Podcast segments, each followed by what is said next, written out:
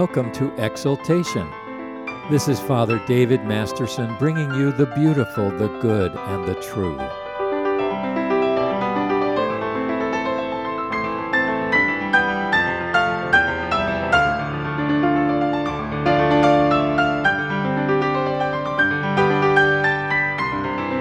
Our scripture today is 1 Corinthians 13 1 13. Though I speak with the tongues of men and of angels, but have not love, I have become sounding brass or a clanging cymbal. And though I have the gift of prophecy and understand all mysteries and all knowledge, and though I have all faith, so that I could remove mountains, but have not love, I am nothing. And though I bestow all my goods to feed the poor, and though I give my body to be burned, but have not love, it profits me nothing. Love suffers long and is kind. Love does not envy. Love does not parade itself, is not puffed up, does not behave rudely, does not seek its own, is not provoked, thinks no evil, does not rejoice in iniquity, but rejoices in the truth bears all things, believes all things, hopes all things, endures all things. Love never fails. But whether there are prophecies, they will fail. Whether there are tongues, they will cease. Whether there is knowledge, it will vanish away. For we know in part and we prophesy in part. But when that which is perfect has come, then that which is in part will be done away. When I was a child, I spoke as a child, I understood as a child, I thought as a child. But when I became a man, I put away childish things. For now we see in a mirror dimly, but then face to face. Now I know in part, but then I shall know just as I also am known. And now abide faith, hope, and love. These three, but the greatest of these is love.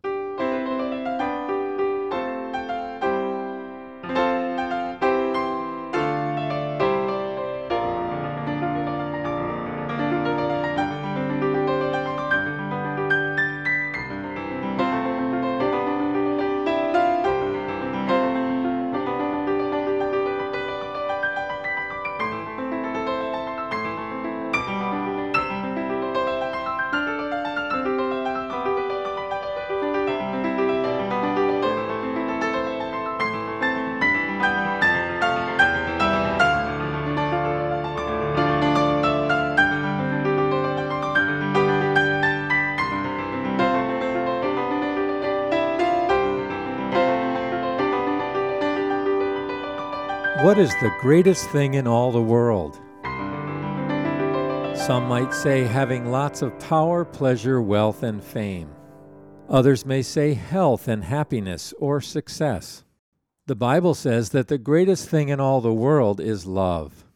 Love, writes Mortimer Adler, is everywhere in the universe, in all things which have their being from the generosity of God's love. St. John the Apostle writes, Beloved, let us love one another, for love is from God, and everyone who loves is born of God and knows God. We come to 1 Corinthians 13, to one of the mountain-top peaks of the New Testament. I want us to see how Paul describes the glorious subject of love in three parts. In verses 1 through 3, he talks about the utter necessity of love. In verses 4 through 7, the moral excellency of love and in verses 8 through 13, the abiding supremacy of love. For some people, this chapter is the most inspiring and wonderful in the whole New Testament. It is read repeatedly in wedding ceremonies and is the subject of speeches and songs. St. Paul begins with the utter necessity of love. He says that a man can have any spiritual gift, but if it isn't accompanied and energized by love, it is useless. People can have extraordinary spiritual gifts, intellectual gifts, the gift of great faith, the gift of giving alms to the poor, and none of it matters without love. Then in verses 4 through 7, St. Paul gets to the very heart of the chapter. He lists 15 characteristics of genuine divine love. These are not descriptions of natural human love, but of love defined and revealed by the Lord Jesus Himself. In fact, we could go through these verses and substitute Christ for the word love. First, love is patient. This word means patient with people, not giving in to bitterness and anger. This is love passive, waiting to do its work with a humble and quiet spirit. Love is kind. This is love actively engaged in doing good to others. A wise man said, The greatest thing a man can do for his heavenly Father is to be kind to some of his other children. The Quaker Stephen Grellett said, Any kindness that I can show to anyone, let me do it now, for I shall not pass this way again. Love does not envy. Envy is a feeling of ill will towards others because we covet what they have and want it for ourselves. The opposite of envy is magnanimity, large heartedness, greatness of mind and soul, being glad for the blessings of others.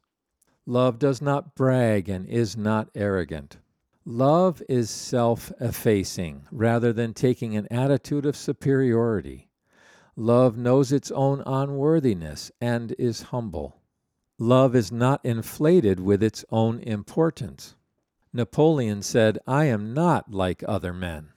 The laws of morality do not apply to me. However, a truly great man never thinks of his own importance. William Carey of England, who began life as a shoe cobbler, was one of the greatest missionary linguists the world has ever seen. He translated parts of the Bible into 34 different Indian languages. When he came to India, he was regarded with dislike and contempt. At a dinner party, someone asked in a humiliating tone of voice, I suppose, Mr. Carey, you once worked as a shoemaker. No, your lordship, answered Carey. Not a shoemaker, only a shoe cobbler. Carey didn't even claim to make shoes, just to mend them. Love is not inflated with its own importance. Love does not seek its own. Love is more concerned for the real needs of others and less preoccupied with its own rights and needs. It is said that there are really only two kinds of people in the world those who insist on their own rights and those who always remember their responsibilities. There are people who are always thinking of what life owes them, and there are those who never forget what they owe to life. Sadly, there are those in our modern world who teach the opposite of what the Bible declares to be true. One New Age writer says, Love of self is the greatest thing you can achieve in your whole life. If you learn to truly love yourself, you will find the peace, love, and harmony you desire through the help of spirit guides, always available to you. This is a search for love that will lead only to deeper and deeper darkness. Love is not provoked, it does not lose its temper. Kipling, the famous English poet, said that it was the test of a man that he could keep his head when everyone else was losing theirs. Jonathan Edwards, the third president of Princeton University and one of the greatest preachers in history, had a daughter with an uncontrollable temper. A young man fell in love with his daughter and came to ask Edwards for her hand in marriage. Dr. Edwards, I want to marry your daughter. May I have your permission? You can't have her, Edwards abruptly answered. But I love her, the young man said. You still can't have her, Edwards repeated. But she loves me, replied the young man. You still can't have her. Why? he asked. Because she's not worthy of you. But he said, She's a Christian, isn't she? Yes, said Edwards, but the grace of God can live with some people with whom no one else could ever live. Love does not store up the memory of wrongs received. The word used in verse 5 for thinks no evil is an accountant's word for entering something in a ledger so it won't be forgotten. Our problem, beloved, is that we do store up memory of wrongs received. One of the great lessons of life is to learn what to forget and put behind us. Don't meditate on past hurts or wrongs. Let them go. 1 Peter 4 8 says, Above all, love each other deeply, because love covers over a multitude of sins. Love doesn't rejoice in iniquity, but rejoices in the truth. There is something perverse in human nature that secretly rejoices to hear of the misfortunes of others, of the falling of others into sin. Well, he deserved that. He had it coming to him. That's rejoicing in iniquity. But love rejoices in the truth. John Huss, the 15th century godly priest and reformer, said, Therefore, faithful Christian, seek the truth, hear the truth, learn the truth, love the truth, speak the truth, adhere to the truth, and defend the truth even until death for the truth will make you free from sin, the devil, and death. Love bears all things. Love bears any insult, any injury, and any disappointment. It endures trouble with fortitude and without resentment. In 1 Samuel chapter 30, David and his fighting men returned from war to find their city burned with fire and their wives and children taken captive. They weep bitterly over their loss, and the people speak of stoning David, for they needed someone to blame. The scripture says, But David strengthened himself in the Lord his God. David endured under hardship and pressure because he allowed his heart to be filled with the love of his Lord. Love believes all things. Love trusts in God no matter what. Love takes God at His word and places our confidence in Him. God said it, I believe it, that settles it. Love never ceases to hope. Love keeps looking up and refuses to despair. Our Lord Jesus believed that no one was hopeless, but all could experience the joy of union and communion with Him. Adam Clarke was a famous British theologian but during his school days he was very slow to learn. One day a distinguished visitor came to his school, and the teacher pointed at Adam Clarke and said, That is the stupidest boy in the whole school. Before he left, the visitor spoke privately to Adam Clarke. Never mind what your teacher says, my boy. You will be a great scholar some day. Don't be discouraged. Try hard and keep on trying. The teacher was unloving and hopeless. The visitor was loving and hopeful. Love endures all things. Love allows us to stay focused even in the most adverse circumstances and to transform them for the better. The word used here in verse 7 is one of the greatest Greek words. It means to hold up under trial, not with passive resignation, but with triumphant fortitude, to remain steadfast in the face of unpleasant circumstances. Winston Churchill, Prime Minister of Great Britain during the fierce onslaught of Hitler in World War II, said, We cannot tell what the course of this awful war will be as it spreads remorseless through ever wider regions but we know that we shall not flinch from the supreme trial. With the help of God, of which we must all feel daily conscious, we shall continue steadfast in faith and duty until our task is done. That's holding up under difficult circumstances.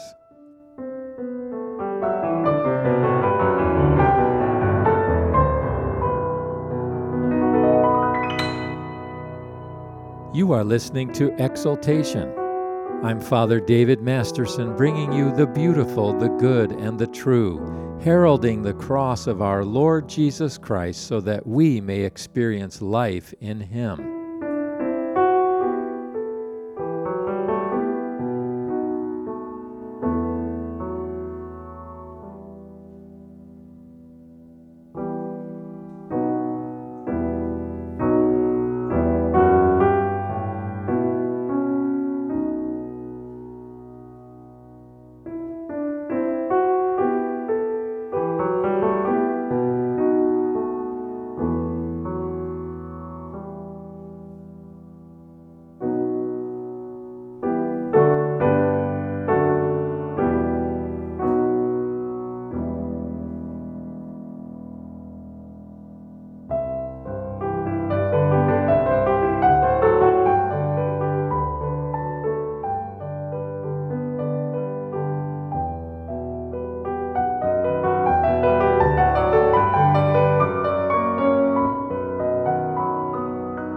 Let's continue our lesson.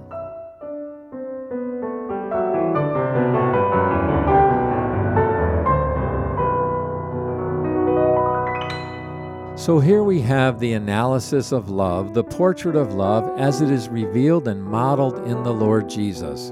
Love is patient, love is kind and is not jealous. Love does not brag and is not arrogant.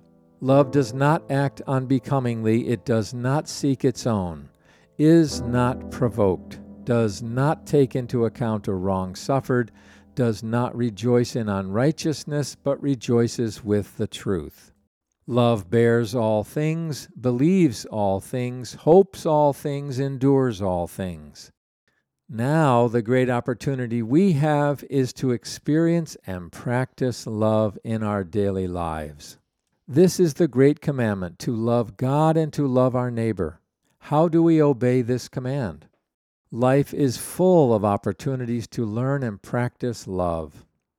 The world is not a playground, but a schoolroom in which to learn love. Life is not unending entertainment, but constant education in the art of loving. What makes a good artist, a good musician, a good athlete, a good linguist, a good secretary, a good housekeeper, a good lawyer, a good doctor?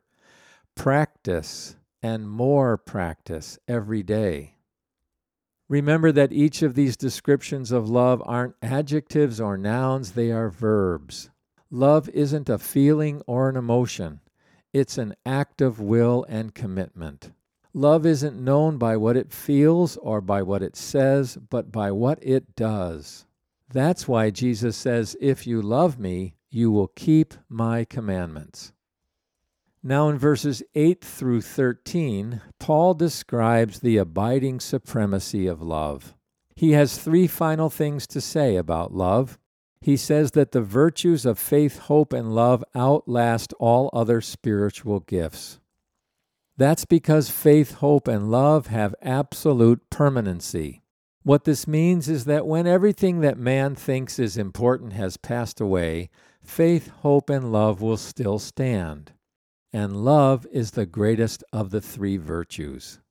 When our homes and buildings, our possessions, our money, our books, our programs, and initiatives are gone, love will endure forever. Song of Solomon, chapter 8 says, Many waters cannot quench love, neither can floods drown it.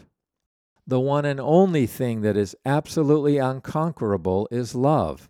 It stands against the assaults of time and circumstance and transcends even death. Some people are curious about heaven and eternity. What will heaven be like, they wonder? St. Paul says in verse 10 When the perfect comes, the partial will be done away. When Christ returns to complete human history and renew all creation, eternity will begin and we will experience heaven on earth at this time what will be the dominating attitude, impulse, and experience of eternal heaven. It will be unstoppable, overwhelming, lavish, abundant faith, hope, and love. Throughout the long ages of eternity, faith will continually change into vision as we see God face to face and adore Him. Hope will continually change into possession as our longing for joyful union with God is continually satisfied. Faith, hope, and love endure forever. And love is the greatest of the virtues. Love overflowing and overwhelming with joy and peace in the fullness of the Holy Spirit. C.S. Lewis talks about this unspeakably wonderful moment of total love and joy in heaven. He says, At present we are on the outside of the world, the wrong side of the door. We discern the freshness and purity of morning, but they do not make us fresh and pure. We cannot mingle with the splendors we see. But all the leaves of the New Testament are rustling with the rumor that it will not always be so. Some day, God willing, we shall get in.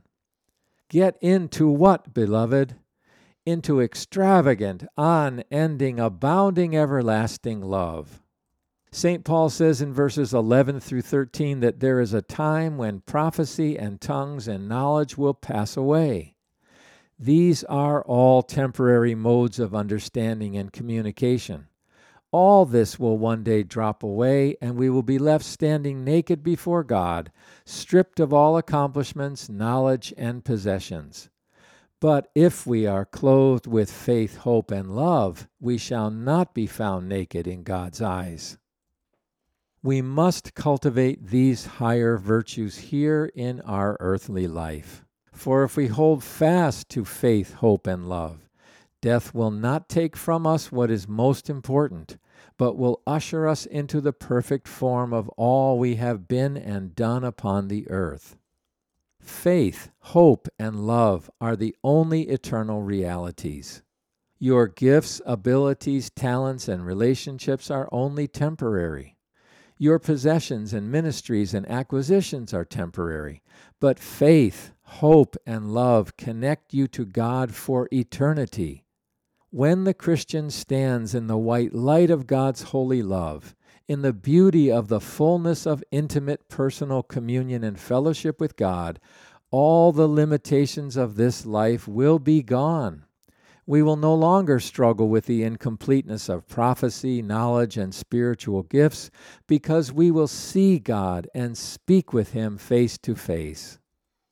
God calls each of us to grow more and more in the fullness of His love. This is the constant theme of all of Paul's epistles. Ephesians 5 2 says, Walk in love, just as Christ also loved you. Philippians 1 9 says, May your love abound still more and more.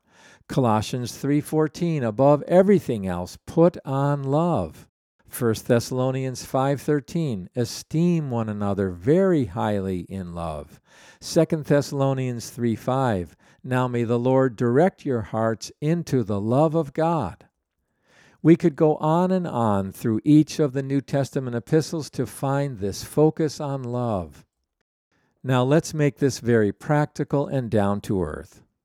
Love is a lofty calling, but we need to work it out in our day to day lives. How do we lay hold of God's love and become more and more people of love? First, we must realize that all that we are and all that we have is a gift of God's love. God's love is prior to all things and is the source of all things.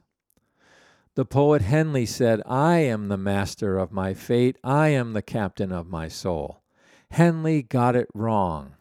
We are not the captains of our own lives, the masters of our own fate. We are utterly dependent upon God at every moment. Understanding this develops within us gratitude and humility, the two prerequisites for receiving and giving love.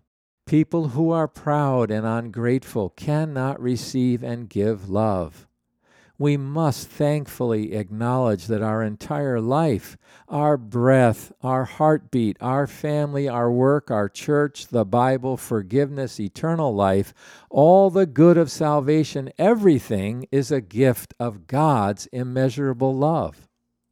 Even prayer itself and our progress in being united with God and enjoying communion with Him is a gift of God's love. Second, we lay hold of God's love as we immerse ourselves ever more deeply into His love. This requires a constant turning inwardly to God and practicing awareness of His presence, as Brother Lawrence would say. We must be drowned in the overwhelming sea of God's love. We must constantly, daily fall in deeper and deeper love with the Lord Jesus. As the chorus goes, I keep falling in love with him over and over and over and over again. One of my favorite hymns is Oh, the Deep, Deep Love of Jesus. Vast, unmeasured, boundless, free, rolling like a mighty ocean in its fullness over me. Underneath me, all around me, is the current of thy love, leading onward, leading homeward, to my glorious rest above. Oh, the deep, deep love of Jesus! Spread his praise from shore to shore. How he loveth, ever loveth, changeth never, nevermore. how he watcheth o'er his loved ones, died to call them all his own, how for them he intercedeth, watcheth o'er them from the throne. Oh, the deep, deep love of Jesus, love of every love the best. Tis an ocean vast of blessing, tis a haven sweet of rest. Oh, the deep, deep love of Jesus, tis a heaven of heavens to me, and it lifts me up to glory for it lifts me up to thee. Let's pray together. Gracious Heavenly Father, we bow to your command to love one another as you have loved us. We are ashamed of how far short we have fallen from the goal of love. Forgive us. Cleanse our hearts and fill us with your love Grant us gratefulness and humility because only grateful, humble people can receive and give love. We look forward to the day when we will live in the unimaginable joy of perfect faith, hope, and love. Fill us now with these virtues day by day. May we be known for our love, that others may know that we belong to you. These things we pray in the name of the Father, and of the Son, and of the Holy Spirit. Amen. For of him, and through him, and to him are all things. To him be the glory both now and forevermore. Amen.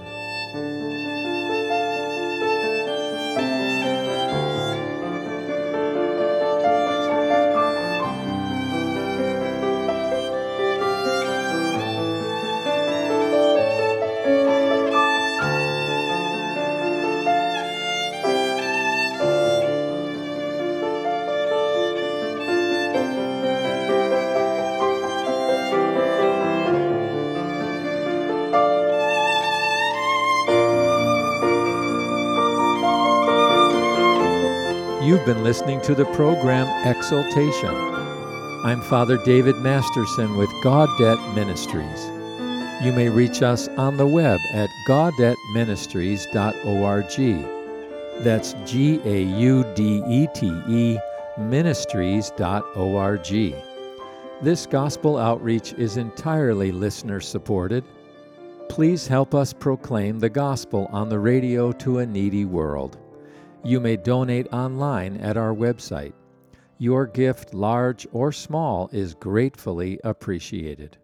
Until next time, may God richly bless you with this word of encouragement from the prophet Isaiah. Do you not know? Have you not heard?